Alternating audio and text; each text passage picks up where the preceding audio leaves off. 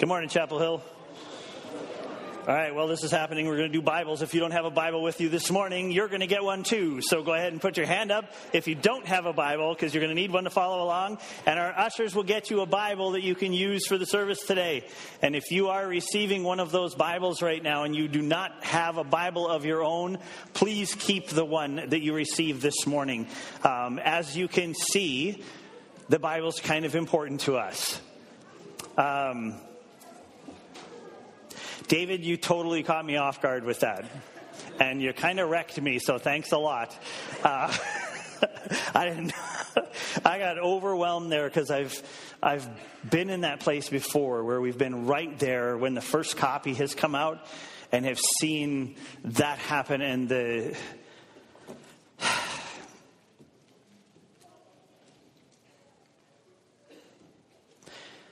I can't imagine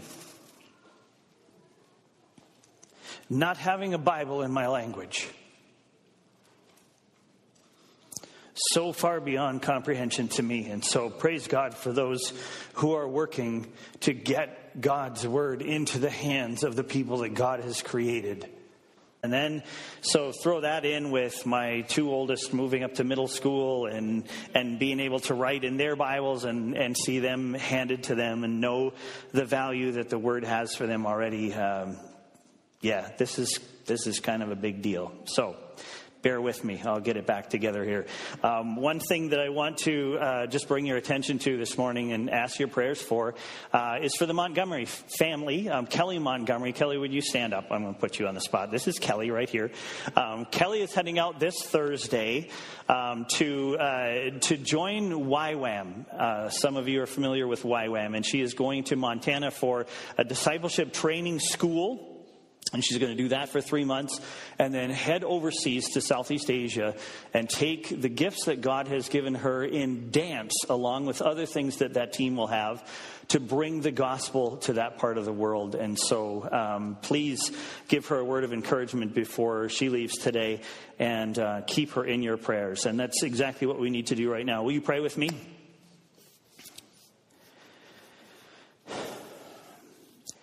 Father, we are standing here before you today, so grateful for all that you're doing, for uh, the ways that you are impacting this world through us, through your children, through your family, through your church, through the living stones that you have chosen to represent you here on earth. Father, we praise you for what's happening with our kids and just for this, this simple step of getting a Bible in their hands and and uh, God, I just pray that that would become their most valuable possession. That they would dig into the Word, that they would find you there, that they would find answers for life there, that they would find encouragement, that they would find their identity, that they would find that blueprint that you've given us for how to live. And Father, I lift up the parents of each one of those kids that got their Bibles today. God, will you help us? Will you use us? to guide our kids into your word, to guide them to you, to guide them to your words that will create flourishing in them. And will it, Father, just become so much a part of our family life that your light shines brighter and brighter through us all the time? Thank you, Lord, for what you're doing. We lift up Kelly to you and what lies ahead for her, and just ask that you would put your hand on her, that you would guide her every step, that you would provide everything that she needs for this this mission that she's going on um, that you would give her a great landing in Montana, that she would be able to, to see you everywhere she is, that she'd be able to connect well with the rest of her team and the others that are there at the YWAM base. And um, God, just lead her into what you have for her. Strengthen her, encourage her, protect her, and walk with her, Father, every step of the way. So, Lord, we come now to your word again and ask that you would speak to us through. And we commit this time to you in Jesus' name. Amen. All right, turn to the book of First Peter, First Peter chapter 3, verse 8. This is where we've been studying. This is where we're continuing to study. And if you're new with us or visiting us this morning, don't worry about being clueless as to where we are. It just every time we open up a passage or a verse or even a word out of the Bible, it stands on its own and it has so much to say to us. And we're going to do that again this morning. Just see what it has to say to us. Last week we looked at 1 Peter 3, verse 8, and this is what it said. This is what Peter wrote there. He said, Finally, all of you, he's been talking to servants and husbands and wives and all that, and now he says to the churches all over, he says, Finally, all of you have unity of mind. Have sympathy for each other, compassion for each other, brotherly love for each other, live like a family ought to live, and a tender heart forgiving one another, being allowing each other to make mistakes, but being there and not letting that relationship diminish in any way, and a humble mind. A reasonable assessment of who you are. We're going to move forward this morning into a statement that Peter makes about our actions. 1 Peter chapter 3 verses 9 through 12. That's today's passage. Four verses. Tell me if I'm going too fast. Four verses. 1 Peter 3 verses 9 through 12. This is what Peter writes now. He says, Do not repay evil for evil or reviling for reviling, but on the contrary, bless. For to this you were called, that you may obtain a blessing.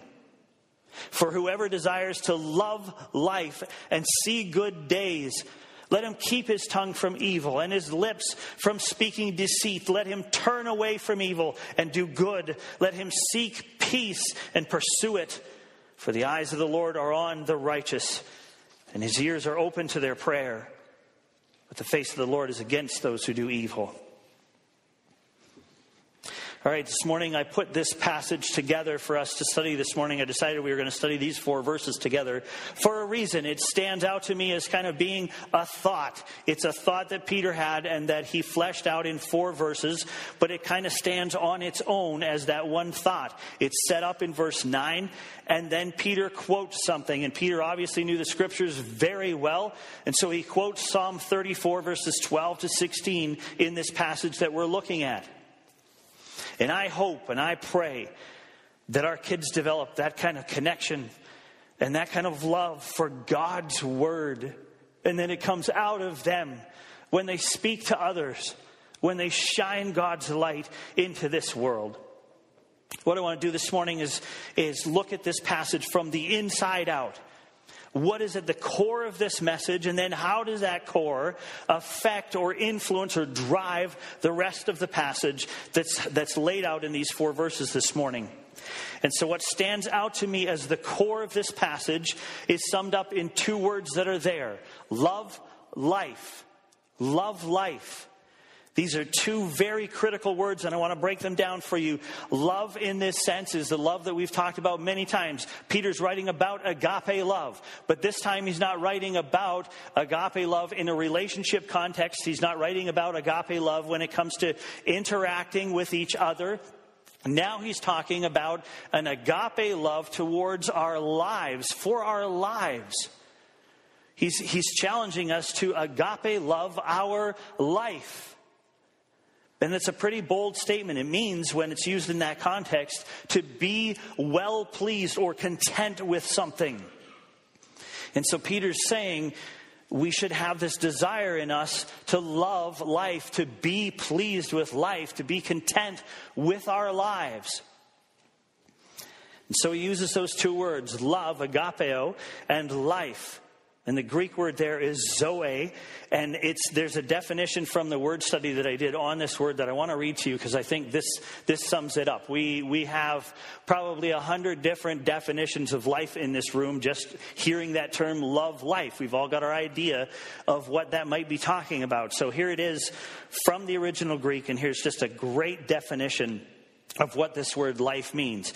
This is talking about life real and genuine a life active and vigorous, devoted to God, blessed in the portion, even in this world, of those who put their trust in Christ, but after the resurrection, to be consummated by new accessions, among them a more perfect body, and to last forever. This is Peter's definition. This is the word that he uses to describe the life that we are to love. And so let me ask us a question this morning. Is this the life that we love? Is this the life that we love? Have we put this out there as something that we desire? We desire to love that life, the life that Christ came to give us, the abundant life.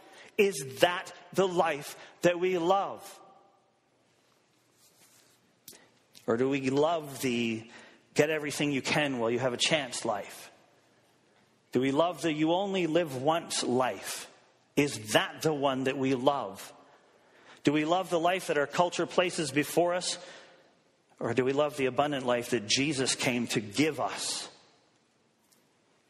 Do we desire to love life? I think we do. I, I, sat and thought for just a few minutes about this question, and, and my, my answer in my head and in my heart was a resounding yes. Yes, I love this life and I desire to love this life even more. The life that Christ has given me, the new life that I was born into again. Why? Well, for starters, because it's eternal and I no longer have to fear the end of this life. That's why I love this life. Why? Because it makes sense of the temporal. It makes sense of what we're doing and experiencing right now while we're walking on this earth before we die. It makes sense of that when I look at the life that Christ brought to me. Why? Because it gets my attention off myself.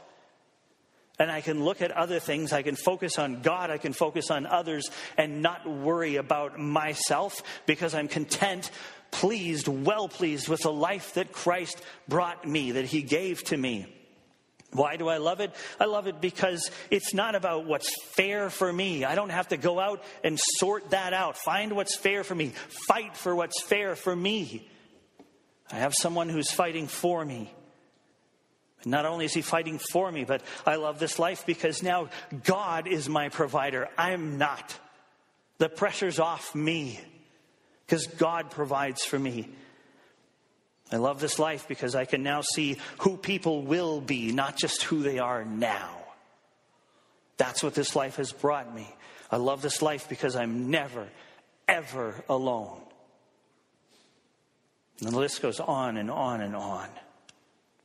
So, the core of this message of these four verses is the idea of loving life and seeing good days. That's what he says in verse 10. And I want to see this passage then visually from the inside out. And so, I want to just look at it as a simple diagram, and at the core of this diagram, put what we just talked about. The desire to love life is critical. This is a value. This should be a value for us. And if this value is present, it will affect every aspect of our lives. Whether or not we're content or well pleased with life depends significantly on whether or not a desire for the life Jesus came to bring us is present in us at a core level. Is it that important to us? Is that a core value that we love the life that Christ has brought us and we desire to see good days because those come by God's definition with the life that Christ brought us. This value then affects our decisions. That's the next layer that I see in this passage. Peter says in verse 11 that if someone desires to love life, they will make it their goal to seek peace and pursue it. They'll base their decisions on the goal of seeking peace. And they'll seek peace because they desire to love life and see good days. And note the contrast here between what Peter says it takes to love life and see good days and what our culture or this world says it takes to love life and see good days. This is very different than seeking pleasure or comfort or security in order to love life and see good days. This is the level on which we make our decisions.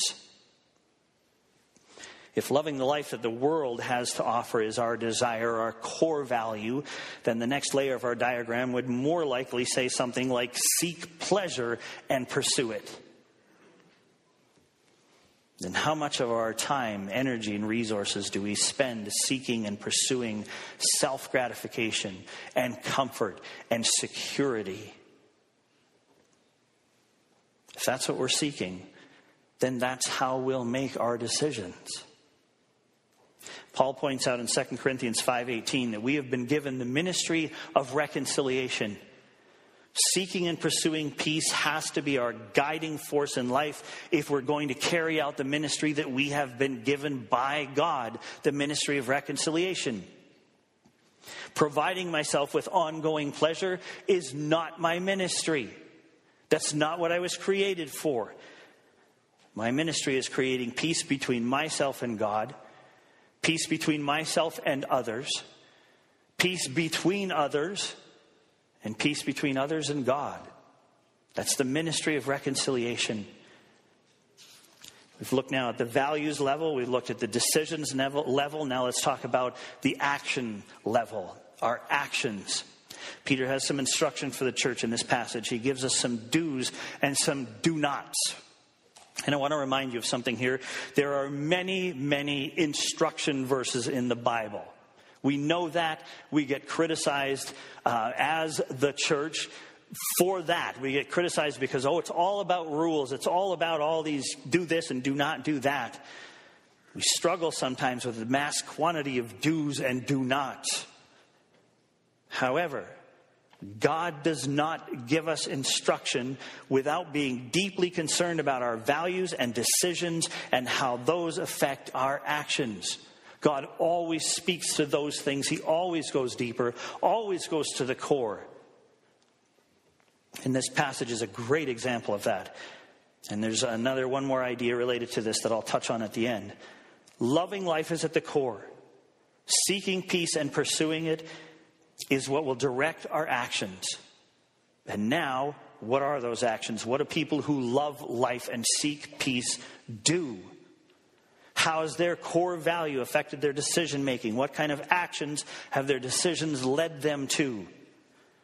Let's look at the do nots first. Peter writes about three of them. He says in verse 9, Do not repay evil for evil or reviling for reviling. Do not repay someone who has harmed you with harm. Do not repay someone who has criticized you or complained about you with criticism back or complaining against them. This is not the path to peace. This is not the ministry of reconciliation. This will not lead to loving life, nor is it evidence of a desire to love life. Verse 10, Peter says, Let him keep his tongue from evil and his lips from speaking deceit. So, more than just acts of evil, Peter addresses evil words as well. Our language should be free of evil words. We should not conceal or misrepresent the truth with our words. That's deceit. This is not seeking peace. This is not evidence that we desire to love life. And then in verse 11, he says, Let him turn away from evil. Do not seek or pursue evil. Turn your back on evil. These are all actions. These are actions that we are not to do. Do not repay evil for evil or reviling for reviling. Do not speak evil or deceit. Do not seek or pursue evil. Why not? Because we're seeking and pursuing peace. And why are we seeking and pursuing peace? Because we desire to love life and see good days. Let's switch to the do's. God's children are not defined simply by what we won't do, they're also defined by what we do. And we do good things. So Peter makes this clear in this passage as well. In verse 9, he simply says, Bless. Bless, for to this you are called give people a blessing, praise them, praise others, celebrate them with praises. This is to be our attitude towards others.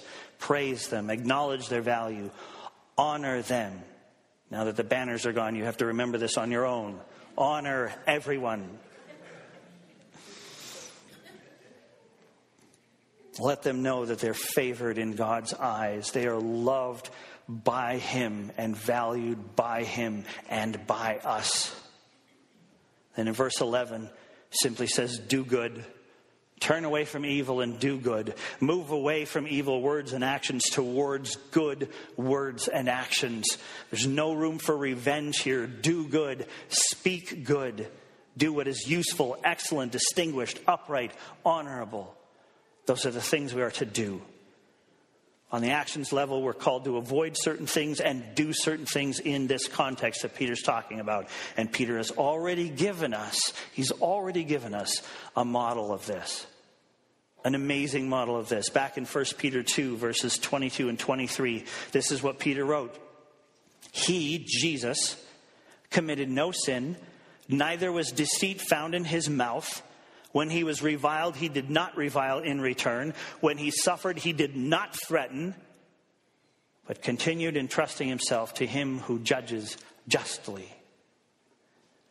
There's a key point in there God judges justly. We don't. God, the perfect judge, is calling us to leave the judgment to him.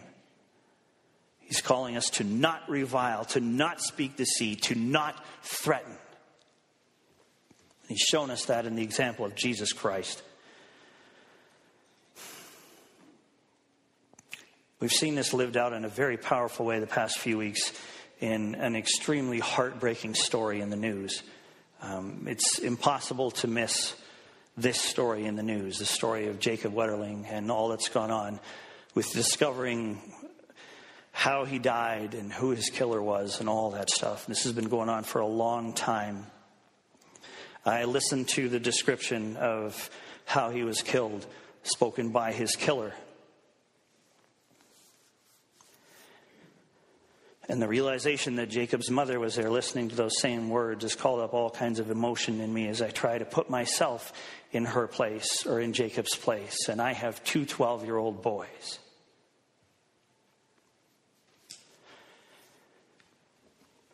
And the emotions that this has called up in me as a father are not the emotions that Peter is writing about. Because the thoughts I've had towards this man who did this have not been honorable in any way.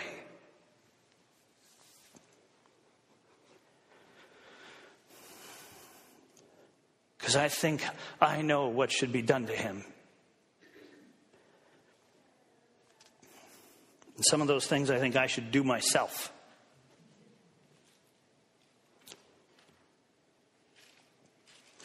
So, based on the confession of the killer and on hearing the details of the murder, there are certain characteristics of that family's response that I expected to see and hear. But those expectations were never met. Instead, did you see how Patty Wetterling responded? I'll read you part of her response to the world as people everywhere extended their sympathy and support. Right after hearing how her son was murdered, Patty said this Everyone wants to know what they can do to help us. Say a prayer, light a candle, be with friends, play with your children, giggle, hold hands, eat ice cream, create joy Help your neighbor. That is what will bring me comfort today.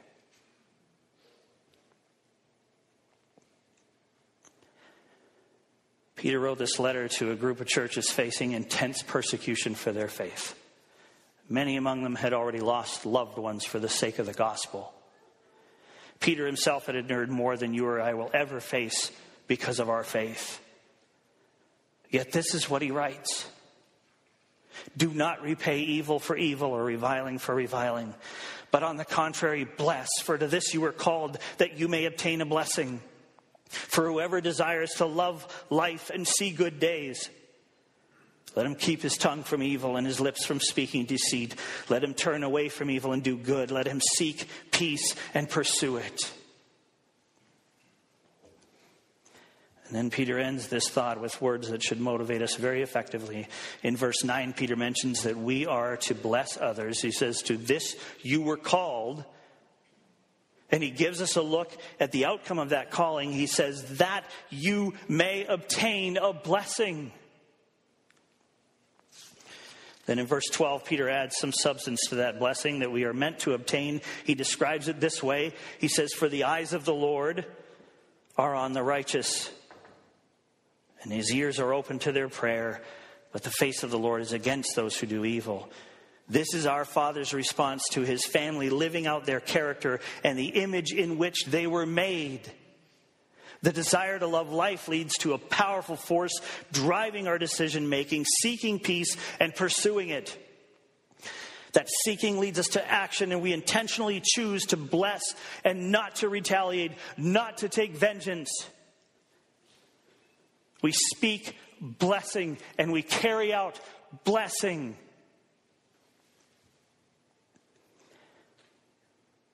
And what is the blessing that comes from all this blessing? We get blessed. By whom? By our Father. And please note what this means. The word translated bless has this deep, significant meaning.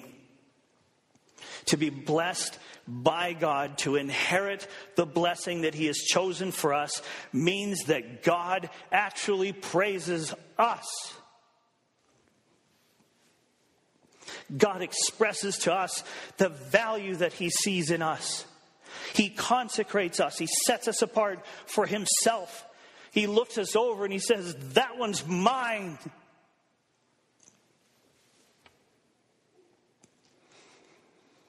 Interestingly, the Greek word for blessing here is the word that we get our English word eulogy from. It's eulogia. God uses elegant language to commend us. Can you imagine God doing the eulogy at your funeral? I know that fear that comes to mind. No, he would not dig up my flaws and display them for all to see. He would praise me, he would praise you with elegant language. Okay, but how about right now? Why do we have to wait for the blessing to come at our funeral? We don't. It's not what this means. God's blessing is obtained now for those who have a desire to love life, the life that Christ brought us, that He purchased for us. And here's how Peter describes it himself in verse 12. He says, The eyes of the Lord are on the righteous. God is watching over us now. And he says his ears are open to their prayers. We talked about this a couple weeks ago. God hears our prayers and has a real personal relationship with us through those prayers, through that communication. That's not something we want to jeopardize in any way. And since prayer is a two way experience, God also speaks to us in prayer through His Spirit. There really can't be anything in life that means more to us than obtaining God's blessing. And the Bible gives us plenty of direction on how that happens. Let's live the way we are called to live. Seek what we are called to seek. And let's love the way that we are created to love. It may not be perfect now, but Peter has reminded us this morning that even in the midst of an imperfect human existence, we were called to obtain God's blessing today. Chapel Hill encourage each other in this. There are some do's and do nots in God's word, but they're there for a reason. They're there as a reflection of the values that we hold as God's children. They're there to show us what life looks like for people who seek peace and pursue it. They're there to lead us to the blessing that God has created for us and that He wishes to give us. God, our good, good Father wants to give us good things, great things. He wants to give us a blessing.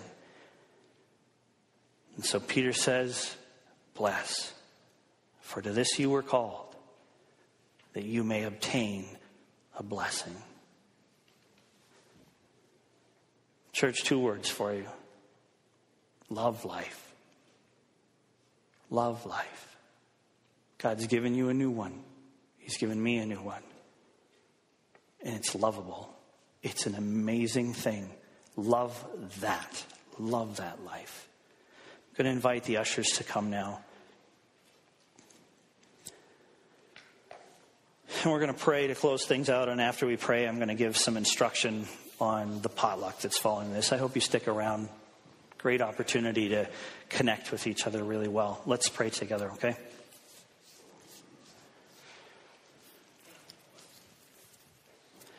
Father, sometimes when we look at our circumstances, it can be really difficult for us to hear the words love life. Because there's a lot about the, the, life that this world offers us, this earthly life, that's not lovable. But the life that you have given us through the death and resurrection of your Son, Jesus Christ, oh, that's something we can love. So, God, will you help us individually and as a church to desire to love life, that life, to put it, put it first. God, out of that desire, grow in us a strong passion to seek peace in our lives and the lives of others. Do that in us, Father. And I ask that you would guard our actions, the words that we speak, the things that we do. God, we desire to turn from evil and do good. We desire to not lash out in vengeance, but to bless because you said that in that blessing you will bring us a blessing. We will obtain the blessing that you have for us. Guide us there, Father. Pray this in Jesus' name. Amen.